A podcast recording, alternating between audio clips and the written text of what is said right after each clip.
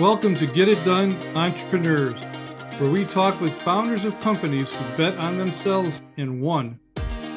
My name is Rich LeBrun, and I am the founder and CEO of LeBrun Advisory Group.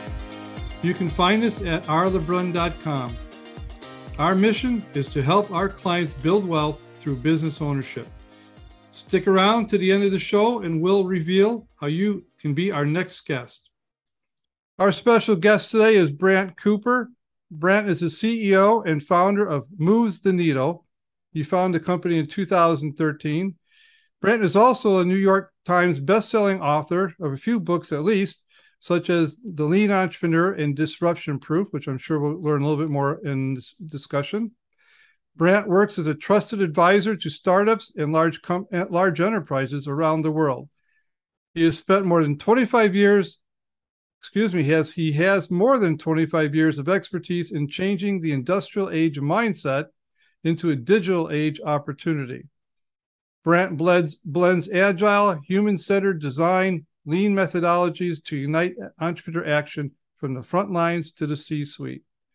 As a sought-after keynote speaker, startup mentor, executive advisor, Brant has traveled the globe sharing his vision for reimagining the 21st century organization. Through agility, digital transformation, and a focus on creating value for customers, he has helped leaders navigate the uncertainty brought on by increased complexity and endless disruption. With that said, welcome, Brant. Thanks so much for having me, Rich. I could go on and on and on. So, well, Brant, again, yeah, thanks so much for uh, taking the time. Uh, I know our listeners are going to be really grateful for you sharing your wisdom. But I want to start out right from the beginning, which is really the beginning of your story. Uh, if I understand right, about 2013, you started Move the Needle. But tell us what was going on with you. Why did you start that company? What was some of the thought processes? What tipped you in to go all in?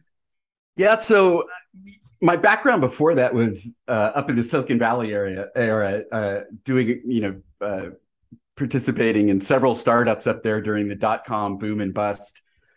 And after the bust, there were uh, there were actually a number of people that were talking about, you know, why are we trying to build startups so they look like big companies? Look at how all of these big companies are struggling. And so I was one of those people writing about that and ended up uh, writing a book for Silicon Valley startup people that became very popular, The Entrepreneur's Guide to Customer Development. And that sort of launched this new career, which was about how do I help startups uh, get off the ground uh, without wasting time and money uh, trying to launch ideas that won't work. And so uh, the Lean Entrepreneur, the book The Lean Entrepreneur, brought that sort of thinking to the large enterprise. So I typically I would I would work with startups for free. They don't have a lot of money to spend, uh, but the the money's in the enterprises. But certainly, you know, they were they needed to benefit it or benefit from it a, a, as well. Uh, and so that's been that's been quite the journey just just trying to navigate the big companies and try to bring a more entrepreneurial mindset to different pockets inside those companies. So you were you wrote you started by writing about it right? And so you were a write were you a writer? Was this writing a book something you've done in the past or you just decided i got i got to tell the world about this? I've always been a writer. I wrote uh, wrote a very sophomore novel out of college and uh, was uh, an English minor uh, with an economics major, so sort of an interesting combination. so I've always I've always enjoyed writing. I never I never foresaw that I'd be writing business books, but uh, you know, there's a lot of stories in there. There's a lot of there's a lot of telling about you know how do people overcome obstacles to launching new revenue streams and new products and and uh, and so I think that that's what's that's what spurred me to to try to share some of those stories. But you decided to go all in, not just that one book. You decided to actually this is going to be your business. So uh, did you have some mental hurdles yourself you had to overcome, or fears, or some naysayers out there? Yeah, well, you know, I never I never thought of myself as an entrepreneur. I I enjoyed sort of the idea of entrepreneurship was introduced to me when I joined my first startup in 1997 and and and what was empowering about that was understanding that there were actually these young organizations where they expected you to figure out how you could drive impact. It wasn't about doing what your boss said, It was about you going and figuring it out. And so I think that I think entrepreneurs are sort of a special breed, but I think anybody could be taught the entrepreneurial spirit. And so that was sort of what awoke in me when I was at these various uh, these various startups. And so I think that there's uh, I think that the maybe the most powerful aspect of of launching or going out on your own is believing that if it fails, you're still going to be able to take care of yourself and your family, that, that things are going to turn out okay. And so that's a there's a little bit of faith in there perhaps, but it's yeah. it's sort of relying on your own. Listen, I'm going to be okay, and so I'm going to go and give it a shot. Yeah, and I don't know if the statistic is right, but I'm going to say it. They said, oh, like 100 years ago, 95% of us were entrepreneurs because we were all farmers and we just that was just yeah. in our that was in our spirit. Then the industrial age come came, which I know you address here and in what you do for a living, and then we all became you know W two employees. And we kind of lost that entrepreneur spirit. But I I'm a firm believer it's it's in us. So this has to be dusted off. Read a good book, get a good mentor, you know, have some build, rebuild your confidence. I think it's in, in most, not in most of us, not all of us, but most of us. I I agree with you, and I think that there's uh I think I read in a in a Pete uh, Drucker book. Uh, he was talking about how it's sort of a cliche that the you know the entrepreneurs are the risk takers, and it's actually not true. The entrepreneurs are actually the ones that are the risk mitigators. Uh, so so I think that it's it's it's about reducing risk and reducing the uncertainty so that you actually can succeed. That's the that's the whole key. Absolutely. And uh, before we started the show, we were talking about the map on your wall. So people are watching this can see this, but the people who are listening can't. But your map on the wall is upside down. And I asked you why. And tell me, give me your answer. Well, so first answer is always there's no there's no such thing as upside down out in space. And so the idea is to give one just a little bit of a different perspective. And uh and and to be able to view the world in a little bit differently than necessarily how we're taught or how we've been how we just based upon growing up in our culture how we end up believing in things and and and taking a look from a different perspective can actually be super eye-opening and empowering yeah i agree i imagine every time you walk in there it kind of just kind of gives you a little bit of a pause well you can't see from here but there's also uh, little pins in there for all of the places that I've been lucky enough to visit and places that I've gone with uh, in a different color with my daughters, and so that's uh, that's always fun to be able to to take a look and see. I'm a fortunate person. I, how much of the world I've I've been able to see. Fantastic. Well, let me ask you a question. If you look back, okay, uh, whatever that's almost ten years. Um, anything you had done differently? Oh, I think that there's a ton I would have done differently. I, I, I, think, uh, you know, I think that uh, managing people, I think, is one of the hardest things about running a business. And uh, and there's, I don't know if I could have done things differently because so much of it is a learning curve, and so it's being able to be self-aware enough to admit when you don't know something and then and then seek the help that you need or or run experiments or to figure out how to how to learn how how to know and i think that uh, I've always been one that wanted to empower my people, and I think I started out with like, "Okay, you're empowered. Go be empowered," uh, instead of actually trying to figure out what how do you teach people to be empowered. It's actually a teaching exercise as much as anything else. Um, and I, I, just, I guess I think that there's, uh, I don't know. I think you know, to be honest, if you're trying to grow your company, I think that there's always mistakes made. So it's pretty easy to look backwards and go like, "Yeah, got that one wrong." Um, but that's part of the process. That's part of the process. Exactly right. And I said a lot of our listeners here, our CEOs, are saying, "I want to create create another income stream." So the good news is about the, the uh, multiple income streams. You get to change things and adapt things and adjust things from what you learned from your first business to uh, carry on to your future endeavors. So I think you're right. We're always making mistakes. The real key is, are we learning from them? but we also make good decisions. So let me ask you a question. Is there any key decision that you had made that you think brought the biggest success for you? Mm, well, you know, I based upon what my company does, it's it's actually eating your own dog food, and and it, you know, it's actually tougher than it sounds. so, uh, you know, one of the primary things that that we teach and what we focus on is that whenever we come with a new idea, whether it's a new product idea or a new market to tackle, uh, we're full of assumptions, and especially if we were successful in the past, we sort of we believe all of those assumptions to be true.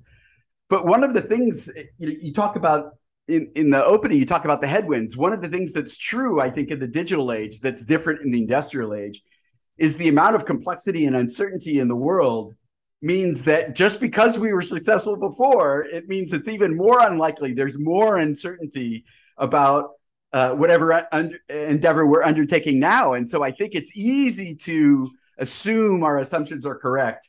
And and so I fall into this trap, even though I teach this stuff. Oh yeah, customers are going to love this, right?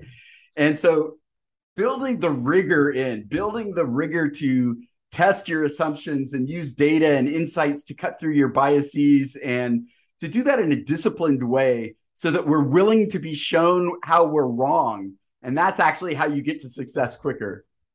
Well, I want to stay, I want to go back to that topic in a minute, but you mentioned the word discipline. So as a CEO, what disciplines or practice have you put in place so you help you navigate the headwinds and stay on top of your game? I think today more than ever, the CEO or founder's job is to be in exploration mode, primarily in ex- exploration mode. So businesses that don't grow tend to not grow because the head the head person, the CEO is busy doing the execution work or managing the execution work as opposed to the exploration work. And so execution work means that you figured out the blueprint. Uh, in today's world, the blueprint needs to constantly be changing, improving, updating. Uh, but you really need to be able to pass that on, like the existing market. What we've learned is passed on to people that are primarily in execution mode. And then my job as CEO is to go off into now what do I need to learn next? What is the bottleneck to my next growth? What how can i Im- improve things in in you know what where's the uncertainty in my business? That's my job to go tackle that. And so i i live that as much as possible. My execution work i've got people that i trust that i can pass it on to. I don't manage them that in such a way that they have to do my level of expertise. It has to be expertise in in the delivery of goods and services that makes the customer happy and satisfied and and loyal and passionate and all those great things. But not to my degree of expertise but to what the market needs. And then i'm off in exploration mode. You know i think that's such a great insight. You know you have to tie the two together. You mentioned earlier about finding employees and empowering them. I think empowering is a key word in having initi- uh, initiative because because you as a founder this this world's moving so quick. You know you you gotta you can't be micromanaging people and keep up with the the fast pace of what's going on in, in this world. And so the only way you're going to survive is having that team that you've empowered finding good people that have initiative so you can go freed up to do what you're supposed to do as a leader and founder. Yeah fantastic. I want to talk about you know in your in your books or in your in, in your business you are changing the industrial age mindset to a digital mindset or looking for new opportunities to the digital world. Can you just briefly talk about that? Yeah, it actually it dovetails perfectly with what we were talking about before. So if you imagine you're you're building a microwave oven in the 50s or the 60s, you had technical risk, can we build it? And we had operational risk. Can we produce this uh, at a cost that allows the middle class to be able to afford it. You overcome those two things, there's very little market risk. It was such new technology and and saves people time and makes the housewives uh, happier and and and the uh, it's it, all of those type of appliances brought all sorts of convenience and raised our standard of living. So there was very little market risk.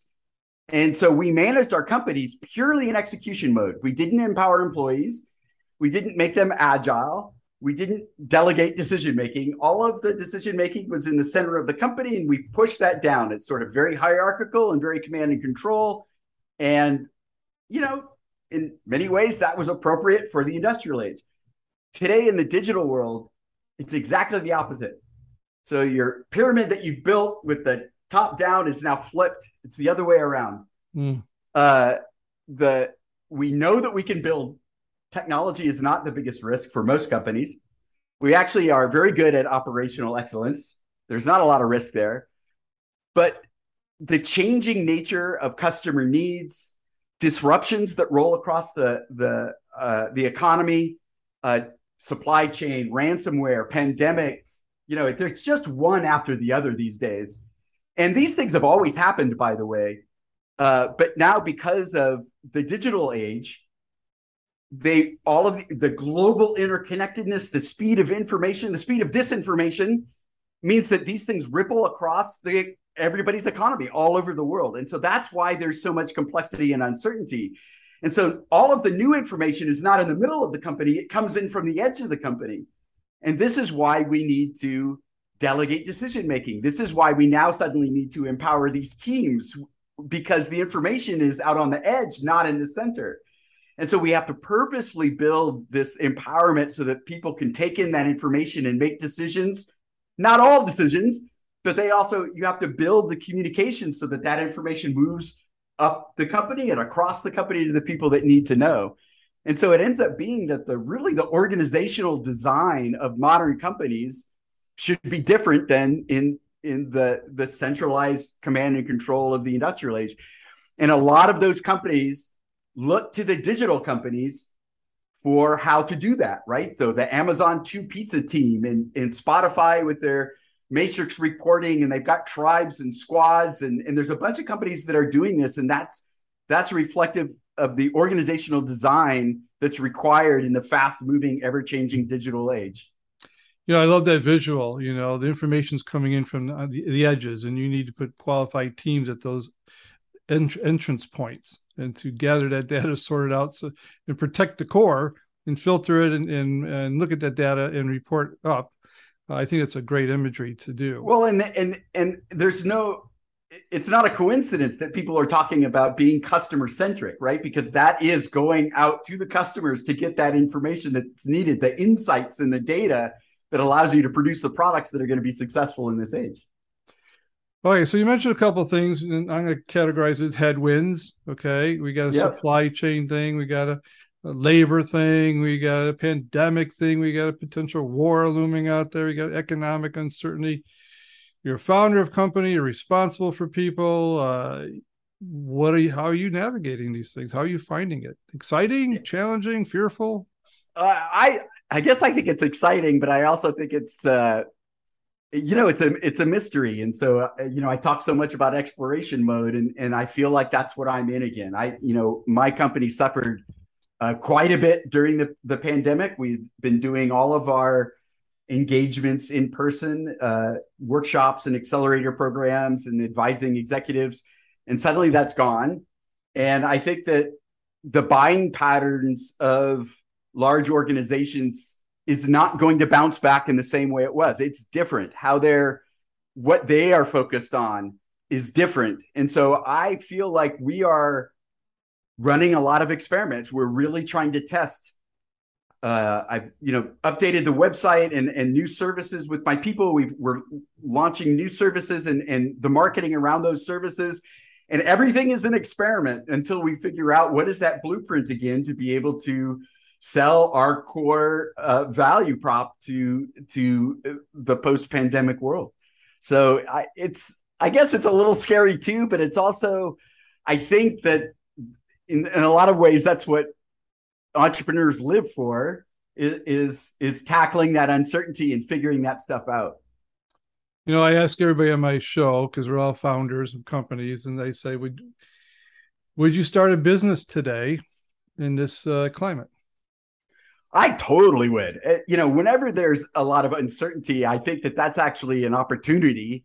Uh, uh, I think that the key is, and, and, and you know, not to sort of beat a dead horse but the key is is to be able to admit that you don't know and that you're running these experiments so the the idea of running you know side hustles of trying to figure out you know launching these different experiments and, and different little businesses to see if you know what catches on it's easier to do that today than ever and so i think that people should be doing that as a standard part of business. To be awesome, uh, uh, to be honest, and even if you're existing inside of a large corporation, what is a side hustle that you can start up to see if you can figure out where there's a market? And I, it's just it's amazingly easy to do, and and and in some ways the pandemic helped because you can actually get customers on Zoom way easier now than before you actually had to schedule meetings and and people didn't know how to how to reach out. And now it's it's sort of standard to be able to to get a hold of people. And people are wanting to talk. They want to share what their their dreams and their aspirations and their needs are. And that's how you're going to find a market. Yeah yeah. And this is one of the reasons i started the podcast. I i was wanted to do uh diversify a little bit uh, you know yep. energy excitement learning I go, what better way to talk to other founders around the country and around it's the world? Great idea. You know, and we get a chance to share notes, best practices. We're we're not we're not in this alone. We're trying to figure it out. So uh, yeah, and, I, and besides that, I, it's I just love doing. It. I meet really great people like yourself, and I'm really grateful for people like yourself who are willing to share this information. Okay, use the word exploring a lot. I'm going to use the word lifelong learner because that sounds like it's exactly what you are. What are you learning right now? Uh, well, I I think it's it's how to get my business back onto a gr- growth trajectory, and uh, so I think I, I, I sort of talked about that, but it's it's uh, um, you know, there's a there's the moves the needle angle, there's the book angle, and then there's uh, online courses that I'm playing with at startupbluebook.com, which is again really just trying to help people get off the ground with their with their business idea.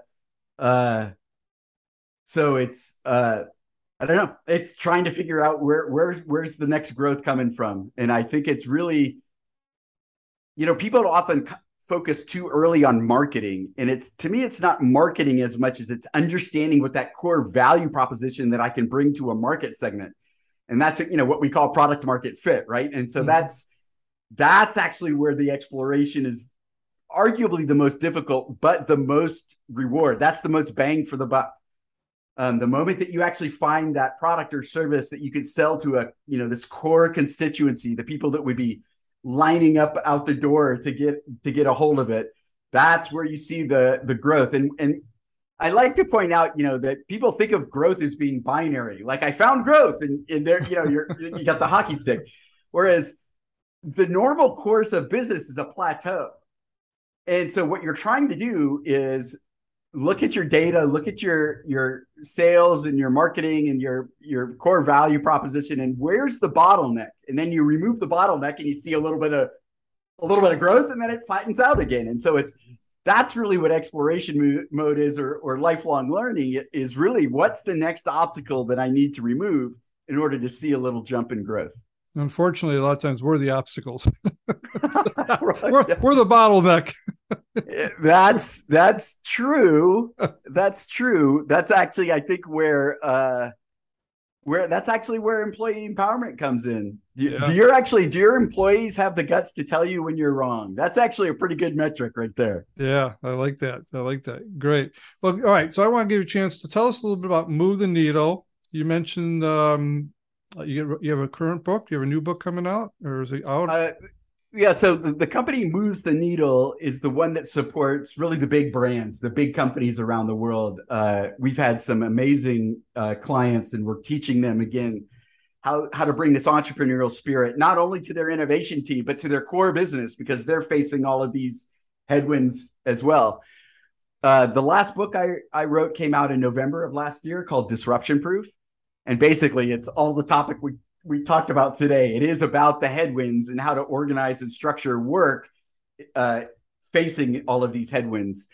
Um, I did. I've also launched, you know, sort of my side hustle that I'm experimenting with, which is startupbluebook.com, uh, which is a series of courses. I've got one course launched, but it's a series of courses for people that want to start their own side hustle or that want to start a business and maybe are not ready to uh, leave their their job, or maybe they are, and and and so the really the first course is trying to de demysticize the the the process of starting a business from a funding and business entity and even marketing perspective. No, is that is, is that launched?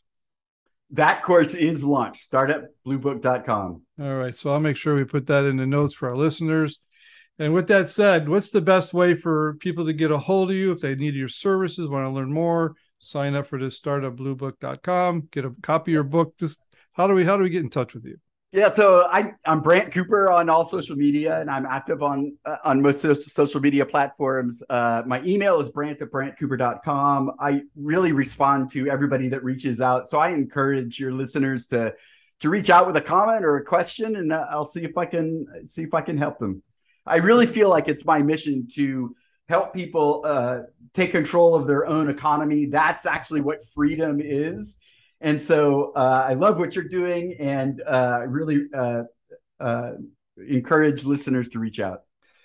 Now, is there a, is there a certain, you said, who is the customer for you? And so you talked to anywhere from someone who wants to start a business to major corporations. Is, is that, is that wide range? Yeah. So so uh, uh, uh, the for the entrepreneurs, people that are starting their own business or running small businesses, it's probably startupbluebook.com. Uh, for people that are in large organizations that want their team or their group to be more entrepreneurial, be more agile, move more quickly, learn from their customers, then that's uh, movestheneedle.com. Fantastic.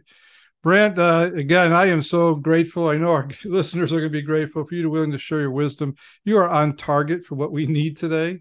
You really are. So I hope people get a chance to uh, use your services. Now, are your services virtual or still only in person? Because I know you have uh, a event coming up uh, out of the country, right? Coming up soon. Yeah, I'm I'm uh, I'm off it to uh, I'm off to Germany in in a couple of weeks, and I've got a live in person engagement and a and a keynote. Um, but we also do virtual too. Uh, virtual, I think, is going to be a standard part of, of practice and uh, so we'll do we go both we go both ways. Very good. Well thanks again for your time and uh, uh, we'll have this podcast up on all the podcast platforms here in a couple weeks so our listeners can get a chance to listen to it and share that with their friends as well. Thanks again for your time. Thanks so much for having me rich. Good talking to you. Same here. Rich LeBrun here Thank you so much for listening to our podcast, Get It Done Entrepreneurs. If you are a successful business owner who would like to be on this program, please visit us at rlebrun.com forward slash podcast and fill out the form, and we will reach out to you. If you got something out of this interview, would you share this episode on social media? Just do a quick screenshot with your phone and text it to a friend or post it on the socials. If you know someone that would be a great guest, tag them on social media to let them know about the show. Include the hashtag GetItDoneEntrepreneurs. I love seeing your posts and guest suggestions.